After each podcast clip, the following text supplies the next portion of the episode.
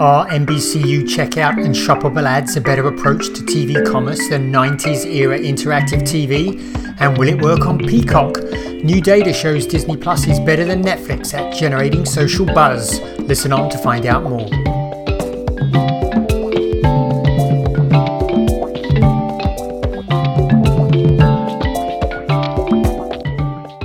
And welcome to Inside the Stream. This is Will Richmond from Video News. And we have Colin Dixon, of course, on the other end here of the podcast from End Screen Media. Hey, Colin, how is everything going?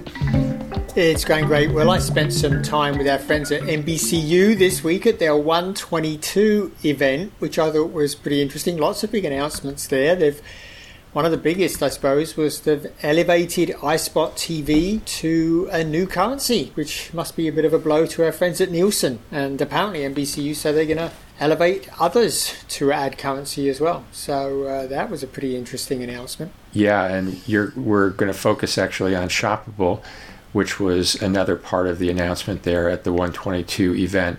Um, but we don't want to jump ahead too much. We first want to talk about our couple of news stories this week that caught our attention.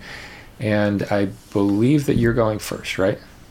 Yes, I will. And one of the things that I've been expecting in twenty twenty-two, Will, is for S V O D services to begin to branch out into other business models. And one of the things that's pretty clear from the data is that growth is slowing. Uh, people, however, are still adding services, although penetration isn't isn't growing very much at the moment, stuck at about eighty percent here in the U S. And so they really need to find other ways to make money and otherwise, other ways to fill their funnel. And I thought an excellent way of doing that was to launch FAST channels. Well, uh, Curiosity Stream is doing just that. It announced that it has launched Curiosity Now on L G channels, so newer L G T Vs. Uh, in fact, L G Smart T V four point oh and newer models can now watch Curiosity Now. And they've got a really interesting set of content drawing on some of their best content, actually, actually ancient engin- engineering, the secret lives of big cats, Stephen Hawking's favorite places, myths and monsters, secrets of the brain. So there's some really good stuff that they're going to be curating and programming on that channel, Will. But this is just a sort of opening salvo. They say that, uh, in actually in the press release, they say that over the coming weeks, Curiosity Now will launch on additional FAST platforms as part of an enhanced subscriber acquisition and to bolster our brand partnerships. So they're doing exactly what I suggested. I, I thought uh, S V O D services should be doing, which is broadening their distribution and uh, looking for new ways to make additional money. So uh, I think that's going to be a trend that we're going to see this year. And it creates a funnel, you're saying, for the subscription service? Sure does. It's obviously going to be branded pretty clearly in, in L G channels and wherever they go. So that should help build a funnel. Yep. Sounds like it's a good move. I think it's a very good move. So what caught your eye? Well, what caught my eye this week, Colin, is that um, YouTube said that it is adding four thousand free T V episodes uh, from a number of different shows, um, Hell's Kitchen, Andromeda, Andromeda, Andromeda um, Andromeda, rather, sorry, why am I saying that, mispronouncing that, um, and Heartland, uh, and some others as well, and is um, planning to uh, roll this out within YouTube, and it'll be an augment to the movies that it already had, um, which I think was about fifteen hundred or so, give or take, if I got that right. Um, but uh, I think it's a smart move by YouTube. They're obviously the eight hundred pound gorilla of um, of both online video advertising and connected T V advertising. So the idea of adding more inventory and gaining more viewership to in turn create more sellable inventory uh, seems like a really smart opportunity for them. And, um, you know, of course, they have fantastic data on viewers, so really strong targeting. And as you just said, ad supported is growing. So um, this augments the ability to rent or buy titles through YouTube by being able to watch more for free, which is the way most people experience YouTube. Yeah, yeah. I think a lot of people don't realize that there's premium content inside of YouTube. Well, there has been for quite a while. And this is just going to pile on. They, they're also, in addition to those, those uh, the T V shows that you mentioned, they're getting movies from Disney, Warner Brothers, and Paramount, like Legally Blonde, Runaway, Runaway Bride, and Gone in sixty seconds. So, you know, these are pretty interesting titles if you've got, you know, you just want to sit down and watch something casually uh, during, uh, you know, when you've got some spare time. And I think it's a really smart move. Um, Nielsen said earlier that earlier this year that YouTube reached about one hundred thirty-five million people in connected on connected T Vs in the U S, and uh, that's not quite half. There's I think there's about two hundred seventy million people in the U S, but that's a good chunk of U S uh, U S uh, adults that are watching YouTube on T V, and this is going to do exactly what they want, which is getting people watching for a good long time and seeing all of those ads. So big thumbs up, and I don't know if I'm if I'm some of the FAST like Pluto T V or Samsung T V Plus and AVOD, Tubi and whatnot. Well, they've got YouTube now moving in on their premium positions, so uh, that should be pretty interesting.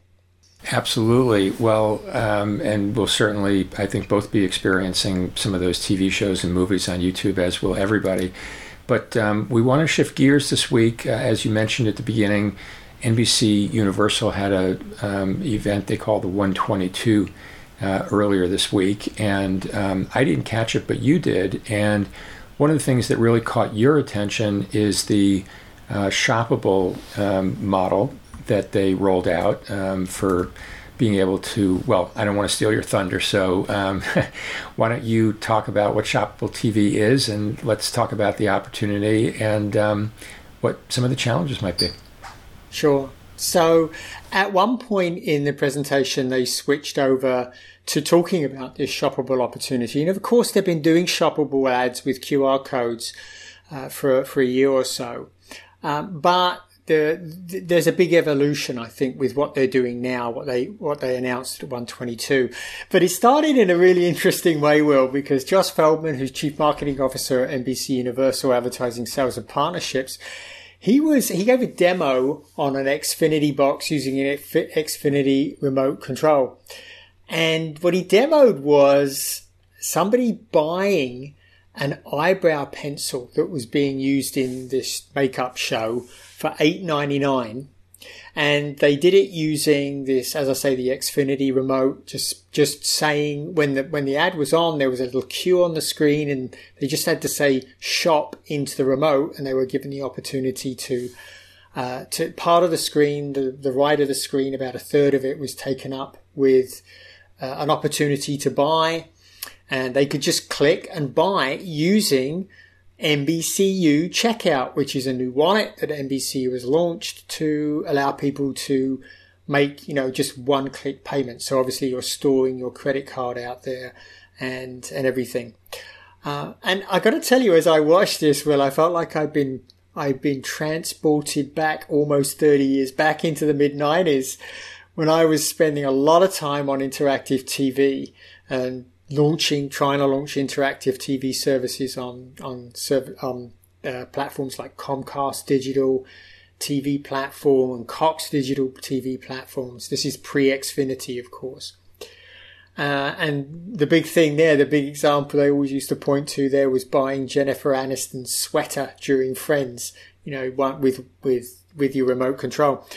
Um, so, so that was, that was kind of interesting, but it really set me thinking about, has the environment for this, well, they're calling it shoppable T V, but it's really interactive T V commerce, right? T-commerce, what we used to call in those days. And I wanted to really think about what the environment was. And first of all, I think that shoppable T V is much more tenable in a Comcast environment. So it's been rolled out. Um, it's been rolled out on Com- Comcast's global video platform. So that means it's really, really easy to de- to deploy this on Infinity T V, Flex, Sky, even Comcast's X-Class T Vs, although there are not many of those in the market right now. But uh, anyway, it's very simple for them to deploy on that platform. And it's a pretty interesting footprint still, even with the decline in pay T V. There's seventeen point five million residential customers for Comcast Xfinity T V, um, and uh, we're not quite sure how many flex boxes are actually in use. But of course, Sky is at ten million if they wanted to deploy on Sky. Um, so it's an interesting footprint. Uh, so that's one thing. I think this is a very strong proposition on those platforms. But the problem is that it is not a strong option on non-Comcast uh, platforms. And the reason that's a problem is because Peacock is the future of television at N B C U, and they really need to be doing shoppable T V in Peacock, and they're not doing it today. And I think one of the reasons they're not doing it is because all of the major platform providers want a cut of any commerce that's taking place on their platform. So if you look at Apple, for example, it takes between fifteen and thirty percent of any digital in-app transaction that takes place on its platform. And this is a huge deal. Uh, and it's a hu- I think it's a huge impediment. For, for one thing, there's no way you can sell an eight ninety-nine eyebrow pe- uh, pencil and hand over fifteen to thirty percent of that in-app purchase, that in-Peacock app purchase, to Apple. It just, it just doesn't work. There's, there's no margin, right? So there would have to be a specific deal with Apple on doing that. But even given any margin on something as marginal as an eyebrow pencil, it's probably not something that people want to do. So I, th- I think that's going to be a huge problem for launching this off of Comcast's devices. Um, so, so, you know, th- those are a couple of things that I really noticed right off the bat. But I mean, how does it strike you? Yeah, I was going to say, um, before you move on to the next thing, you, uh, I mean, when I think about the types of things that people might buy while watching T V, and we'll talk about just what it means to actually divert from watching T V to buying something in the first place, but it seems like they would be lower ticket type items, lower priced items. So, you know, a nine dollar eye pencil, or, you know, more kind of spontaneous purchases, lower price purchases, I think would be, you know, probably the majority. I mean, it, you're probably not going to buy like a one thousand dollars vacation package while you're watching T V before you understand the dates and the scheduling and the logistics and everything else. So, you know, these lower priced items are probably going to be most popular. And, you know, to your point, lower priced item on relatively low margin and having to hand over fifteen to thirty percent, that doesn't seem like a recipe for success. Um, it seems like it's going to be challenging to the profitability. So uh, it is appealing, I think, on the Comcast platforms. And I think the voice activation, you know, makes it even more appealing. But, um, but you know, as you said, for Peacock, where most of Peacock is eventually going to be consumed outside of Comcast platforms, uh, figuring out that tax, that platform tax is, is going to be difficult. Yeah, it is. And I, I think establishing a new wallet, this N B C U check, checkout, is going to be no easy feat either. I mean, we're besieged with them, aren't we? We've got we've got Apple Wallet and Google Pay and Roku. You know, you can pay through your Roku already. All of these platforms, they're already payment payment mechanisms on these platforms. So I don't know. I don't know. That alone, establishing N B C U Wallet as something viable, is going to be really difficult. But it's really critical, right? Because you really need the wallet fulfillment part for you to be able to, to show action to your advertisers, because that really shows that you completed the sale. Uh, so that, that I think is going to be a really tough thing. I, I don't want to rain completely on their parade. I, I, you can, you can hear from my voice that, uh, probably that, I, I, I'm a little bit jaded when it comes to interactive T V. I spent a lot of time trying to get, trying to sell technology into providers. And the truth is that people really just didn't want to interact with their T V when they're watching something. When they're watching T V, they're into the T V, and that's what they want to do. They don't really want to spend or buy anything. They're just watching. So that was always a problem. And in fact, Sky spent a whole bunch of money in the late nineties retrofitting its network, retrofitting its boxes so that it could do interactive sales through um, dial-up. And it was doing that. And eventually it shut it all down. It stopped doing that because it just wasn't successful. But there were a couple of things that were really different there. First of all, it was on dial-up, so it was awfully, awfully slow. Shoppable T V is using broadband, so it should be nice and fast. As well, it inter- Sky's implementation interrupted the viewing. So when you actually went into the interactive mode to buy something, you couldn't see the video. And the video didn't stop playing in the background, so you're actually missing the show. So that was a problem. And that obviously won't be a problem with shoppable T V. They're just taking up a part of the screen. And the third thing was this, you know, taking up the whole stream, whole screen, right? Um, which is what that shoppable on uh, the interactive buying on Sky did. And shoppable won't do that.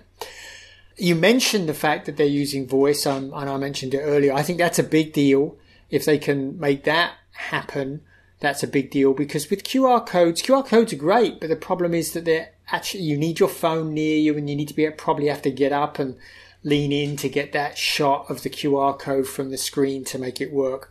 So I think that's a bit problematic, and voice will definitely ease that. But the real thing that I think could make this successful, if they're able to de- do it well, is targeting.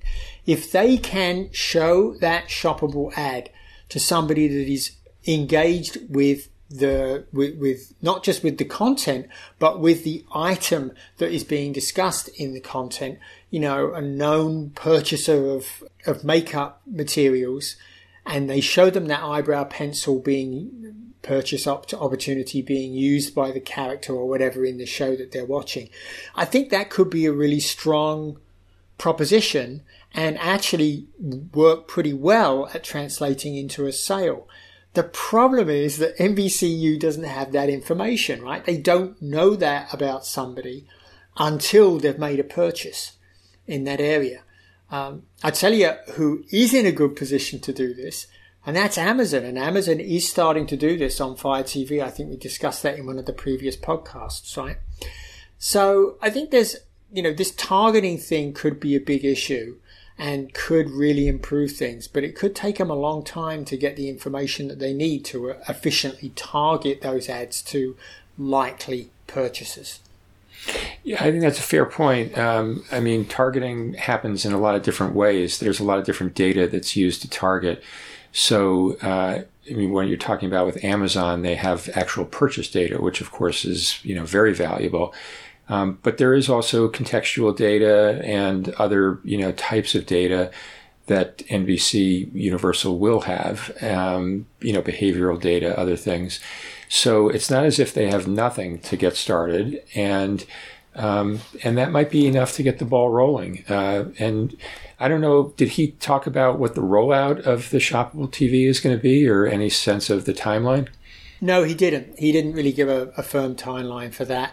But uh, what he did say was it's done, it's already implemented, and they're ready to go. So I assume that it's part of the big announcement, and it's another one of the uh, it's another one of the advertising types that they can start selling in their, yep. uh, you know, um, in the areas where it's already been rolled out. So I think they're probably out selling it right now with with their with their brands and, that they work with, and part of the upfront so, part of the upfront yeah, process and, as well. And I think it will probably it could well be part of could could well be part of the upfronts indeed. Well, it's going to be worth keeping an eye on. Um, do you want to take time to do the next, Colin, or how do you feel? Actually, yeah. Let's let's just spend. This was really um, f- some fascinating data that came across my desk from a company called Diesel Labs, and actually I interviewed the head of Diesel Labs, Anjali Mida, who uh, on Monday, and she we, we had a fascinating discussion about how the company is using social engagement, social data, to figure out and compare the performance of content across uh, across platforms, so that they can compare how H B O Max content is doing versus uh, you know Disney and and uh, Netflix. Uh, so this is this is really funny, and there's I want to highlight a couple of the things that she said, Will, that were just really, really fascinating insights into how we're watching content. So the first thing was that she, her company, looked at the posts, and they're really looking at what, what they're calling first-party engagement posts, where people actually post. It's not a like or a forward of a post. It's an original post. And she, so they looked at the original posts for the, on, on original content for the top services. And what they found was that Netflix in twenty twenty-one garnered about thirty-five percent of audience engagement um, through these social posts uh, with its streaming originals, but it produced about fifty-seven percent of all of the originals, right? So it got thirty-five percent of the engagement from fifty-seven percent of the originals.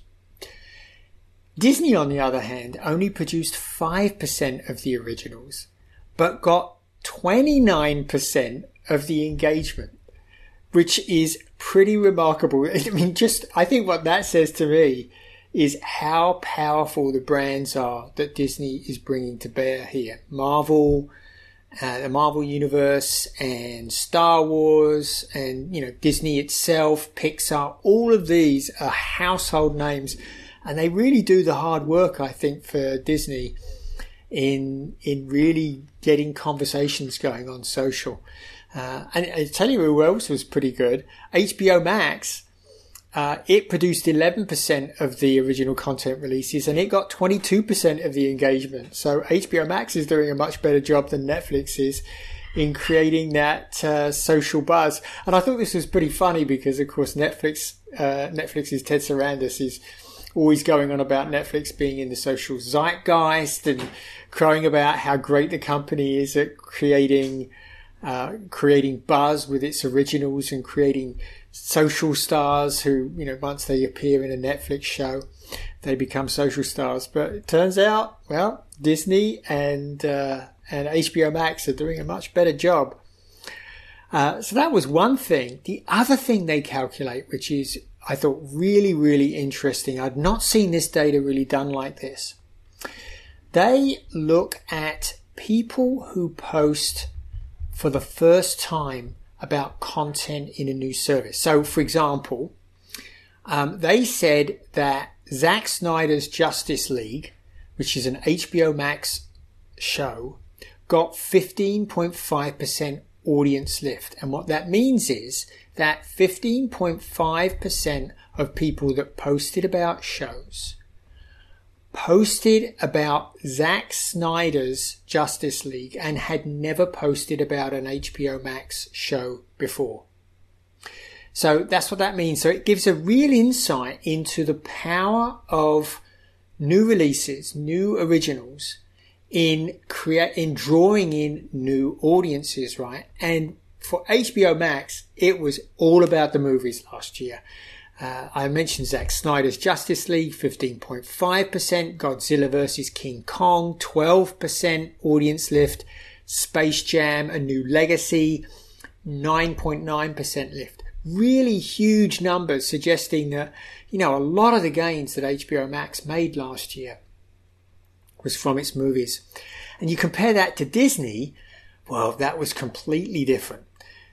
Disney's lift came from its franchises and from the shows, uh, mostly from the shows and the movies from those franchises. And they were not nearly as big. So WandaVision, for example, only generated an eight point two percent audience lift. And The Falcon and the Winter Soldier, which was the next best performing, was just one point eight percent. So, you know, uh, Disney Disney's not doing a really good job in drawing in new audiences with its content. It looks like most of the people that want that content is already there. So, uh, you know, I think we talked about this as well on the show last week, that um, I was wondering exactly how many of the six point five million subscribers that Disney got last year are actually engaged. And, uh, well, This this this sort of suggests to me that they really didn't pick up much engagement at all last year, uh, looking at these audience lift numbers from Diesel Labs. Anyway, it was a fascinating look. There's a call-free report. If people want to grab grab that, they can just come to my site and look at the posting um, that I that I made on this data. It's um, uh, Disney Plus way better at generating social engagement than Netflix, and they can they'll find a link to that to that report right there, uh, and also they'll find a link to my interview with um, Anjali Mida, the C E O. That's fascinating. Yeah, sounds like a lot of really interesting data, Colin. And I, of course, read your post. I've read it a couple of times, and you do a really nice job of summarizing things and really highlighting, as you just said, some of the differences among the major S V O D services and the impact of original content and how audiences are responding to it. So um, good job capturing all that data and translating it. So it's complicated stuff, but you did, did it nicely. Yeah, thanks. I mean, as I say, it's a pretty unique view. I'd not seen this before, Will, and being easily able to compare performance across com- companies, across services, it's just not easy to do, and they seem to be doing a pretty credible job at doing it. Yeah. Okay, good. Well, Colin, uh, I think we've covered a lot here, so we're going to leave it at that for today, unless you have anything else. I do not. Been great talking to you as, you, as usual, Will. Likewise, great talking to you, and thanks, everyone, for listening in on this week's edition of Inside the Stream, and we will see you all again next week.